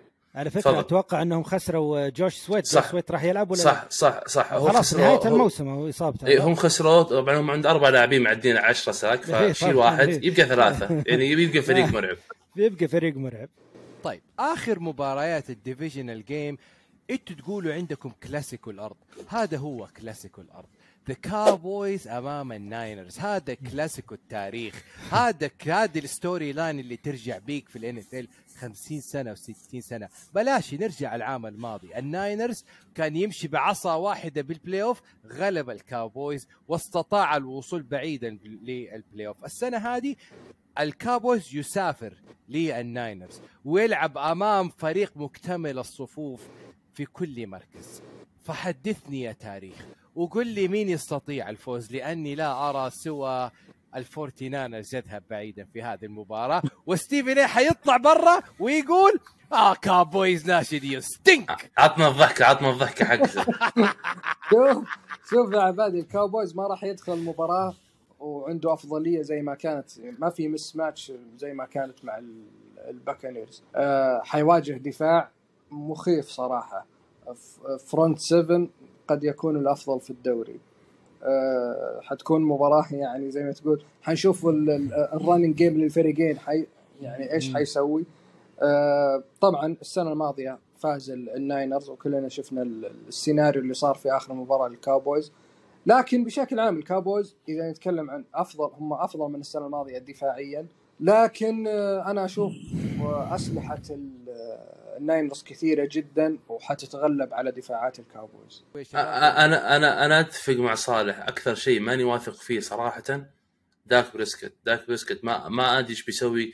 طبعا داك بريسكت من ضمن من وجهه نظري من ال quarterbacks اللي يحتاج ال running game يكون فعال عشان هو يقدر يشتغل. وال Niners معروفين يعني من أقوى الفرق في إيقاف ال run فأنا أعتقد طبعا لو تلاحظون كان في الحلقات السابقة في مليون كاب هنا وشوي شوي قاعد ترتفع فوق. أنا أتوقع إن بنرفع كاب ال Cowboys الأسبوع الجاي فبخليه من الآن هنا. أنا خالفك ما أعتقد الصراحه إنه أنا أميل إنه ال Cowboys ممكن يفوز في المباراة لسبب واحد فقط داك بريسكت خلينا نقول داك بريسكت هو العامل اللي راح يكون فارق في المباراة. إذا كان ال X factor ال X factor بالضبط. إذا لعب نفس المستوى اللي لعبه أمام ال Buccaneers ال Cowboys راح يفوز في المباراة. طيب. ال run game أديك- أنا بالفعل إيدك بالشيء هذا يعني ال power run من المنتصف راح يكون صعب جدا جدا جدا. لكن شفنا توني بالارد في مباراة ال Buccaneers ونشوف دائما توني بالارد يحب ال run من ال outside هذا راح يساعده كثير جدا. يعني نشوف زي ايزيكل اليوت ما بين توني بالارد راح يفتح المساحات شوي يمكن وال underneath pass طبعا إذا كان شغال تمام راح ينجح ال Cowboys في مش- تمشية الدرايفات. يمسك الكرة بشكل أطول يتعب الدفاع يتعب الدفاع يقدر يسيطر على المباراة. معلومة. الم... قبل المعلومة عبادي بس بتكلم إنه ال Forty Niners مخيف جدا مخيف جدا جدا جدا. أنا متوقع جماهير ال Cowboys صراحة يعني حتى المتفائل منهم خايف أمام ال Forty Niners. Forty Niners فريق مرعب لا لا هم متفائلين. يقول لك ب 2017 لاعبين road game قدامهم أو 2019 وفازوا ب 41 10 حاجة زي كذا. يوم وقتها ما تدري مين ال quarterback أصلا. وين؟ وين؟ يوم كان وقتها شو اسمه هذا آه بيثرد كان هو ال quarter مولنز الظاهر مولنز الظاهر مولنز لا لا لا. لا لا شوف مباراة متقاربة المستوى بشكل كبير بس تعتمد على ثبات ال Cowboys شوف الأخطاء اللي صارت من بريت ماهر يعني من حظه إن كان داك كان في يومه. من حظ إن داك كان في يومه بشكل كبير. الأخطاء هذه لازم تبتعد لأنه راح تكون هي الفاصل والعامل الفاصل في هالمباراة بالذات في هالمباراة الأخطاء البسيطة اللي زي هذه راح تكون العامل الفارق في هالمباراة. معلومة للتاريخ للجماهير في أقطاب الموقع في أقطاب العالم. منذ عام 1995 Dallas Cowboys حقق فيها ال Super Bowl. ومن بعدها لك الله ما شافوا فوز في ال divisional rounds إلى يومك هذا. في كثير منكم مولودين في 1995 ولذلك ما قد شفتوا ال Cowboys يصل لل divisional round أبصم على العشرة على المليون. جيري جونز حتجيله سكتة قلبية في أرض الملعب. لو وصلوا وفازوا في مباراة ال divisional round ها وخذها مني. وها يا صالح اختم لنا بيها. آه والله شوف آه يعني أتمنى أتمنى ال Cowboys يقدم مباراة حلوة. وصراحة أي فريق يفوز حيكون يعني حيكون حيكون زي مرشح قوي إنه يوصل لل Super Bowl ضد ال... غالبا ال Eagles. آه يعني أنا أحب شاناهان صراحة واحد. يعني قد يكون مدربي المفضل. فيمكنني أميل شاناهان في في المباراة هذه لكن لو فاز ال Cowboys أه، صراحة يعني ما راح أكون أه، حزين ابدا. طيب أدينا ال prediction حق الأسبوع يا كابتن عبد الرحمن. طيب آه، ما يحتاج نذكر المباريات أتوقع خلاص صارت معروفة بحكم تكلمنا عنها كلها. بس تثبيت التوقعات عشان بكرة كيف نحسبها. أول شيء بالترتيب كالعادة آه، صالح ما زال متصدر ب 58 توقع صحيح يجي بعده عبادي ب 54 توقع صحيح من ثم أنا ب 52 توقع وفي المركز الأخير للأسف البروفيسور عبد الرحمن ب 51 توقع صحيح. آه، الأسبوع هذا تقريبا أنا وصالح متفقين بالتوقعات آه، أو مو تقريبا متفقين بكل التوقعات اللي هي التشيفز الايجلز والبيلز والناينرز آه عبادي عبد الرحمن متفقين بال Jaguars ال Eagles وال Bengals آه والاختلاف يصير عند البروفيسور بال Cowboys وصالح مرشح آه وعبادي مرشح ال Niners. ف... أنا الوحيد اللي رشحت ال Cowboys. أنت الوحيد اللي رشحت ال Cowboys. ففي في في اتفاق كثير بحكم إنه وصلنا للمرحلة الأخيرة من ال NFL تبدا توضح الفرق القويه والفرق الضعيفة فتشوف تلاحظون في فرق في مباريات معينة إحنا كلنا متفقين عليها إنها بتكون الفائزة. انكم صدمتونا يا شباب بال Jaguars الحصان الأسود اللي راهنا عليه في ال playoff كلمة أخيرة يا شباب قبل انهاء الحلقة. شكرا للجميع على حسن الاستماع ومثل ما نقول دائما وما نجاملكم فيها دعمكم واقتراحاتكم إحنا نستمر إن شاء الله ونتحسن من حال إلى حال بإذن الله. جدا جدا طبعا. ولا وكلامك على متم يا عبد الرحمن. ال- يعني دعمكم أنتم يا المتابعين. والله العظيم إنه هو اللي قاعد يخلينا نتحمس إننا نقدم يعني أفضل. يعني نجي هنا ونتكلم نقول أوكي نبي نستمتع. من هنا متابعين راح نستمتع وننبسط ونسولف في كره القدم الأمريكية. لكن مع الدعم والمتابعات حرفيا مو فقط نستمتع نروح نق- نبحث ونروح نسوي دراسة ونجهز تجهيز كامل عشان الحلقات. فيعطيكم العافية لأن قاعدين نستمتع أكثر. شكرا على هذا ال- يعني هذا الدعم. شكرا للجميع والله يعطيكم العافية يا شباب. ما قصرت الف شكر جميعا. Follow us like us subscribe to us. Together we'll make so much noise في وطننا العربي الحبيب. فقط مع برنامجكم خط ال touchdown على شاشة SSC عبد الرحمن رافع يده. ها قول يا عبد الرحمن. اي أنا قاعد أستاذن منه عاد تسمح لي أتكلم؟ ما علمتونا بتعلقون أي مباراة يا جماعة؟ ها قل لهم يا عبد الرحمن. راح نعلق إن شاء الله مباراة الإيجلز والجاينتس ومباراة الكاوبويز والناينرز. حلو. أوه اخذت قمة. الأسبوع أجل اخذت قمة الأسبوع. إن شاء الله لا لا بإذن الله بإذن الله. أنا بحاول بحاول أدبر كيف أقلب نومي عشان أشوف المباراة إن live شاء الله بإذن الله. ونسمعها بصوتكم. يعني أنا شوف يعني كلام بصراحة سواء لي ولا العبادي الكلام يعني اللي جينا على تويتر الناس اللي قاعدة تدعمنا أقسم بالله يعني والله يثلج الصدر يخلينا يا أخي يخلينا نحاول نقدم بالفعل أفضل مهما مهما قدمت مقصر أحس مقصر بشكل كبير. جدا جدا لا والله. مقصر بشكل لا. والله خصوصا في الكاباكس يعني آه، جننتوا العالم جننتوا العالم. إحنا مشجعين في النهاية ترى والله إحنا بالنهاية مشجعين ترى زينا زي زي كل متابعين الفوتبول شد عاشقين جدا لهالرياضة ف قاعدة تشوفون ردة فعلنا الطبيعية الصراحة يعني على خلف خلف الميكروفون. فإن شاء الله نقدم ولو دروا من- المتابعين آه، تحت الهواء دخل علينا عبادي عاد عاد نفس تعليق جاكوس بالملي واحد من المتابعين والله أرسل لي هذا الفيديو. لكن فيديو جميل نشكر لكم. والله نشكركم. بكم نرتقي ومعكم نلتقي. الأسبوع القادم في أمان الله ورعايته. الله. والسلام عليكم ورحمة الله وبركاته.